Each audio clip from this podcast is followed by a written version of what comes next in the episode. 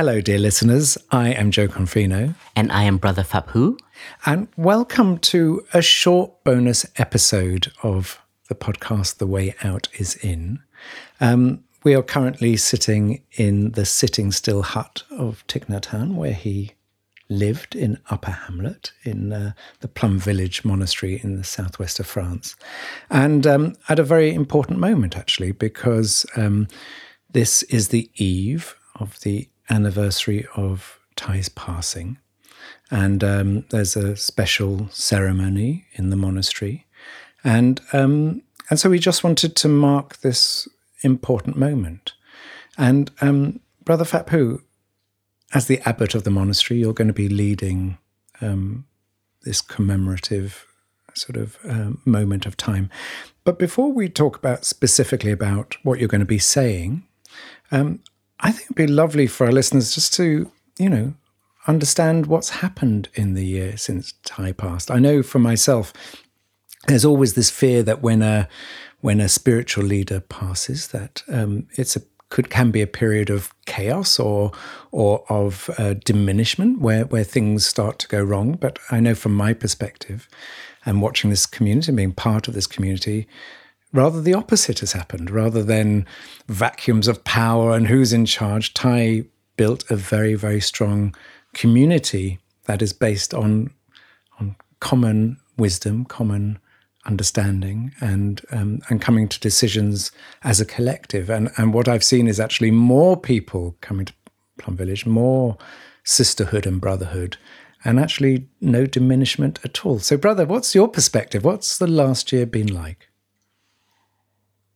The last year has been very magical, powerful, and also moments of sorrow in the community, like the grieving that um, monastics uh, still hold in their heart and are still practicing to to see Thay in the Sangha, see Thay in this living community, in the trees he's planted, as well as in the practice that he has transmitted to us. We are so fortunate to to have been embedded by Thay's guidance through his um, years as a teacher, to work together and to build brotherhood and sisterhood, siblinghood continuously through the years. So even after Thay's passing, we continue that in a very organic way. If anything, it became even more more present because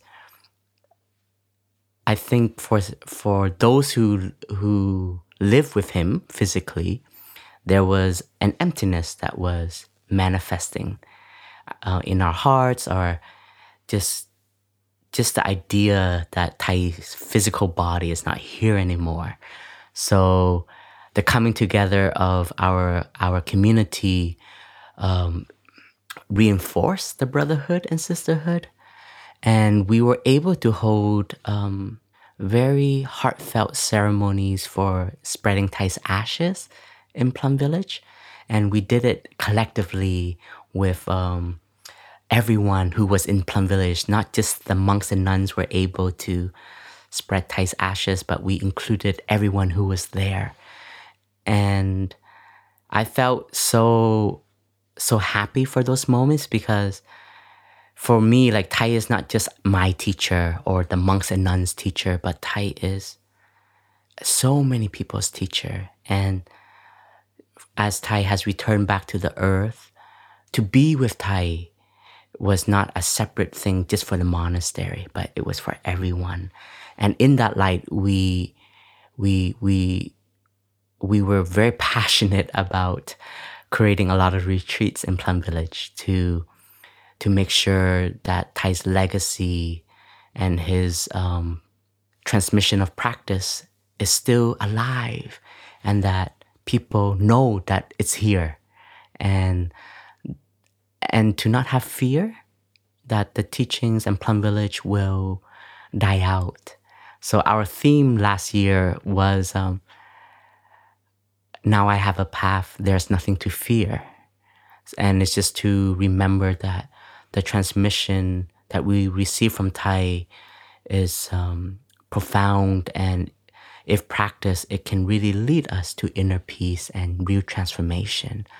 So, in the last year, we have been mindfully and joyfully active in in um, continuing Thay's legacy, and at the same time having very special moments within just a monastic circle to to honor our teacher and to share to to be present, to hug, to cry when need. Um, and and I would explain it like just a year of deep interbeing, yeah, of deep interconnectedness. And so so warm, so cozy. And um, Sometimes I, I I would be lying if I, if I would say like fear didn't come up in my heart. Like, are we capable? Like, are we good enough? Um, are we sure? and for me, not to drown in the negativity of it, but to use it maybe as a koan, just to reflect and not to be too sure with oneself also, and to and also to give ourselves space and and to be also kind to ourselves. And I think for myself, um, to not try to be more than than than I than I cannot offer. And I don't think Thay expect all of us to to be him. He never wanted us to be him. He wanted us to to learn from him and to have our own um, experience, our own insight in our practice. But he has been so generous in um, sharing profoundly and um, putting together the the Dharma, the teachings, the practice that is so easy to understand and very grateful. Many times I've met difficulties. These we've had deep beginning of news lasted for four hours, and our joke was always like, "Wow, Thay's practice really work." so I think not to also forget the treasure that we have here. And brother, I think it's important for our listeners to to recognize how magical it was to give the fourfold Sangha, the sort of monks, the nuns, the lay practitioners, the men, the women, the chance to spread Thay's ashes, because actually that was very much in keeping with his wishes. Because I think in the tradition of uh, Buddhism, often the ashes are kept and put in a stupa. And I remember many years ago sitting with Yuen Thay when I was interviewing him for The Guardian, and he had said I, I had just he'd just received a letter from a supporter in Saigon who said, Thay, I want to build you a stupa. So when you pass, we can put your ashes in there. And Thay said, Well, that's not what I want. And he said, If you put, uh, you can build a stupa if you want. But if you do, I want you to put a sign outside saying, I am not in here. And he said, if people don't understand that, they can put another sign out saying, saying, I'm not out there. And then he said, and if they still don't get it, you can put another sign saying, You may be able to find me in your breath or in the wind through the leaves. And, um, and that's exactly what you did. You spread his ashes through the leaves and the wind, and people were able to experience Thay in the absolute, in the in the sky and on the ground, and, and to feed and nourish the nature that has been around and that he's been lovingly supporting for the last 40 years of Plum Village's experience. And, brother, just, just because we, we don't want to spend a lot of time now, but one other question I have for you briefly is um, as I said, in a lot of traditions, spiritual traditions, the master dies and things fall apart and there can be a power grab and who's actually in charge and and things can go very badly wrong very quickly it's not it has been known it has happened and I'm just wondering if you could explain what it is about Plum Village that has allowed that change to be so effortless. And I know, you know, one reason is Thay has been ill for a number of years, but but it's beyond that. His very teaching was about community. Yeah, so I think Thay embedded in us that after his passing, there will be, there will not be another Thich Nhat Hanh. So don't try to look for that meaning there will not be another like superstar like that. and and it's so easy to like try to um, take refuge in one person and then individuals like try to be that. And so he broke that um, view already. And he said my true c- continuation will be the community will be each and every one of you. And so thay has been practicing um, the fourth element of true love which is um, equanimity. And he's given that to us. And so i believe that um, none of us in in in the Plum Village community that is a resident here even had the thought to try to like raise our hand and saying now i'm the leader. Everybody listen to me. Because that was never part of our training and that was never promised and that was never um, a part of the building of this community. And where the strength come from is that we take refuge in one another. Thay has taught us to look at the community like a wonderful forest. Um, each tree is different size, um, with different um, leaves, different fruits, or some with flowers. Some are still small, some are grand. But as a whole, we are a big refuge for all living beings and then not to have complexes if you're big, small, or but as a whole, the roots all interconnect at the soil, and to really touch the my happiness is your happiness, my success is your success, my shortcomings your shortcoming, my suffering is also your suffering, and as as a teacher when Thay was alive, he never looked for special treatment like after his talk, you remember he joined us in the walking meditation. Sure, Thay was at the front, but he didn't have a red carpet in front of him or anything like that. He would walk through the same door as everyone. He would sit at the same level during meditation with everyone. So Thay's way of being already showed us this is the power of presence and the power of leadership to to to have virtue, but not to crave for it. I think in different ways that has been transmitted to us, maybe some of us not even knowing. And so we we're very fortunate that we were, we didn't have this power struggle. And we we we were taught that if the Sangha doesn't have harmony, Thay told us to close the monastery. Don't offer anything. Because if then, then you're only offering fake items. And Thay said, if we have true harmony and there is happiness and there is stability, even if it's just 70%, 60%, we need to um, look deeply but Thay, said, don't ever look for a perfect Sangha. That doesn't exist. And 70%, 80% is more than enough. And with harmony and, and, and brotherhood and sisterhood, Thay said, anything is possible. So I think whenever fear comes up, for me at least, or I have some doubt, that that reminder becomes very alive. Like, okay, we we can talk, we can meet, we can discuss. There is harmony. We're okay, and n- not to allow our fear to overtake. And I think we we still have to maintain this mentality because everything needs food to survive. So if we don't, then one day maybe someone will look for power and look for status and look for um, uh, special treatment, etc and there is also a, a beauty in the monastic tradition because we are a very old tradition that um, there there is a reverence to to um, to the community of those who have come and those who are teaching and those who have to have the responsibility of also practicing in order to teach. So there is a real responsibility that we have also been embedded in in Thay's tradition.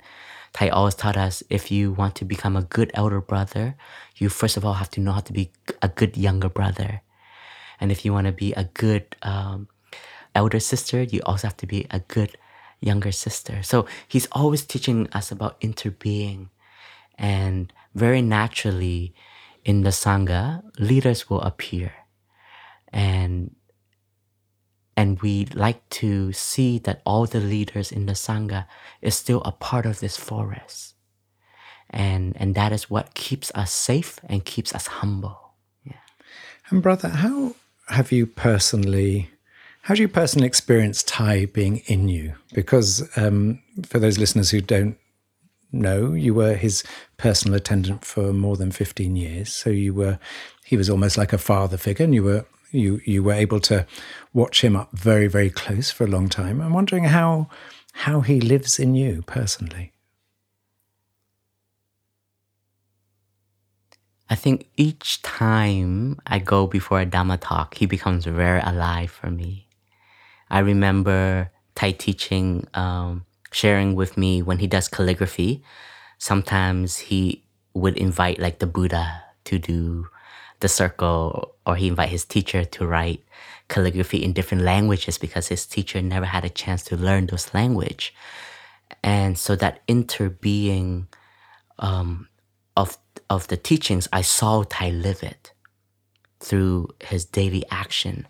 So for me every time before a dhamma talk no matter how many talks i offer i still get nervous a little bit. I still get like some butterflies in my stomach and maybe some complexes come up like am i good enough etc and i i would say thay give the talk thay i entrust myself to you.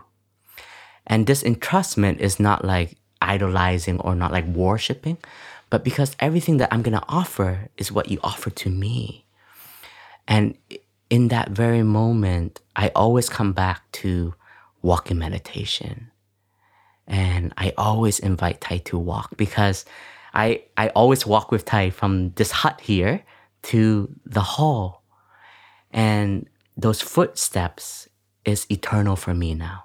Those footprints that have been left, it will live through me and will be transmitted through my footstep, and hopefully to the future generation. So. I think that is one moment that I feel Thay very alive and because Thay it's only been one year, sometimes I sometimes because we've been so active in the sangha, um, I forget like Thay just passed away not so long ago, and to invite Thay to to see the sangha now through my eyes. I remember in the summer retreat when I offer um, the first talk during the second week, and I was sitting at the bell for the Namo Valo chant, and there was like I don't know 800 people in the hall, and I just felt so happy, and I just I just had a moment when I said, "Thay, you're still here. Nothing is lost." And I think I got quite emotional during the chant. And luckily I wasn't chanting, so I was just doing the mudras and I was like inviting the bell. So I, I allowed I think tears to just be present during those moments and and just to let let the energy that Thay has created become become renewed through all of us. And and Thay is there. It's it's for me it's very real. And um, when whenever we um, we go on tour um, countries where Thay have not been yet, I always invite Thay. Like I was in South America, so I invited Thay to be in Ecuador. I invited Thay to be in uh, Colombia, and I invited Thay to be in Costa Rica. Um, and there were moments like I led walking, and for some reason in in my store consciousness, I said, "This is exactly where Thay would sit if he's leading all of these folks." And I sat there and I just felt, I felt him present. And also just to allow that to be. and, and, and just to embrace that present moment like that. And then also to let go and not to be caught in that. And, and because I am, I am breathing, I'm walking, I'm sharing, I'm living with my, with this plum village community. He will never be gone. And whenever I want, he can be there. And I have this very particular dream. I think I shared to you once, Joe, but I haven't had a chance to share it um, to the world yet and to this podcast. Is that um, one of our tasks was always to have, um, as an attendant, we always had to have a recorder for Thay's Dharma talk and sometimes Thay's interview. So we would record them because for us, they are treasures for, his students and for generations to come. And in that dream that I had, I, I met Thay, and he was very healthy at that time. And I asked Thay, Thay, Thay, where did you put the recorder? I, I need to find the recorder. But it was a very interesting moment because I was asking it for the future in the dream. And Thay looked at me and he, and he said, It's always in your bag. Because I always had a bag, a shoulder bag, uh, whenever I'm his attendant. And when Thay said, It's always going to be in your bag, I wanted to, um, to run to look for the bag. And Thay said, Phap Huu, before you go, can I hug you? And we we we embrace each other in the dream, but because I've I've had hugs by Thay before, so it was very vivid. And that hug and that that image of Thay in that dream was was a moment of of passing in a way. And he entrusted like my teachings will always be in the bag. My teachings will always be there. So don't look for it outside. And after that, I woke up. Brother, um, one of the things that was very important to Thay was the fourfold Sangha, that it's not just a monastery on its own, but it, it's about the lay the lay practitioners as well. And and we've seen in the last year actually the retreats becoming more and more popular. I think the the the the, the biggest um, retreats of the year, the, the summer retreats with the families, they sold out in 40 minutes. It was a bit like um, a mini Glastonbury. Sort of get on the, you know, people want to know exactly what time the, the tickets would be on sale, what time they could book up. And, um, and also we've seen sort of, I think there's not a week that goes by without seeing a note that some, a family wants to move here, someone wants to come and live here. Um, and a lot of our listeners, some may not consider themselves students of Thay, but some of them do. What, what would you say about um, the health of Thay's vision beyond the monastics? How, what's your what's your feeling around that? Thay wanted to help um, spread the seeds of mindfulness in the world, so that all of us can wake up and be the change that we want to see in the world be the peace that we want to have for our planet and ourselves and our future generation. Taiwan said, uh, if if I have to let go of Buddhism for world peace, I will because I'm not attached.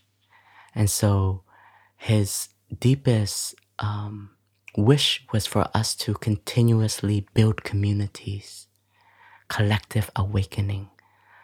Thay said, in our modern time, um, one Sangha is not enough, one Buddha is not enough anymore. We need a collective awakening so that all of us can have inner peace, can accept our suffering, can transform our suffering, and can build a society that is uh, compassionate, that has the ability to transform suffering and take care of happiness. And, brother, just finally, um, you've written um, for the ceremony uh, a sort of, in a sense, a, a, deeply personal appreciation of Thay on behalf of the entire community. And, and I think it'd be very fitting for those who won't be present in the monastery to hear it, to just allow you to read it out and for people just to sit quietly as though it is a meditation, because it actually what you have written is a meditation, and just to breathe, to be aware of your breath, be aware of your body as um, as you read out what you've written for Thay.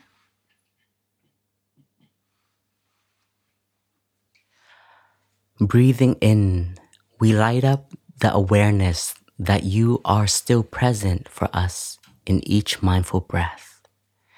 Breathing out, we breathe peacefully with you, dear Thay. Most respected and beloved teacher, in this solemn moment, all of us, your students worldwide, would like to express our deepest gratitude for the profound impact you have had on our lives. Your teachings on mindfulness, compassion, and joy have guided us on our own paths to inner peace, understanding, healing, and transformation. We, your spiritual children, have truly arrived and are at home in this precious moment. We are blessed to belong to such a diverse and rich spiritual family, coming from so many countries, cultures, and backgrounds. Thank you, Thay, for renewing Buddhism and transmitting the fire of bodhicitta to us and to future generations. Your wisdom and guidance have helped us to live in the present moment, to see the interconnectedness of all things, and to cultivate compassion for ourselves and others. Your words have comforted us in times of sorrow and inspired us to make positive change in the world. We are determined to practice to keep this fire alive in our hearts, this mind of love, mind of awakening, so that as a Sangha, we can continue to enrich and widen our tradition and continue to renew Buddhism for it to continue to take root in the West. We vow to do our best to be worthy as your continuation. We know there is a path. We have a community for our roots to grow. We know how to value and protect these conditions, and therefore the present and future is bright. We will always cherish the memories we were able to spend with you. Your legacy lives on in the countless lives you have touched and the world is a better place because of your teachings. Today, on the occasion of your Memorial Day, we honor your life and teachings and are committed to continuing to practice and share your wisdom with others. With deep gratitude and reverence, we, your students. Thank you dear brother Huu, and thank you to our listeners for being present for this moment.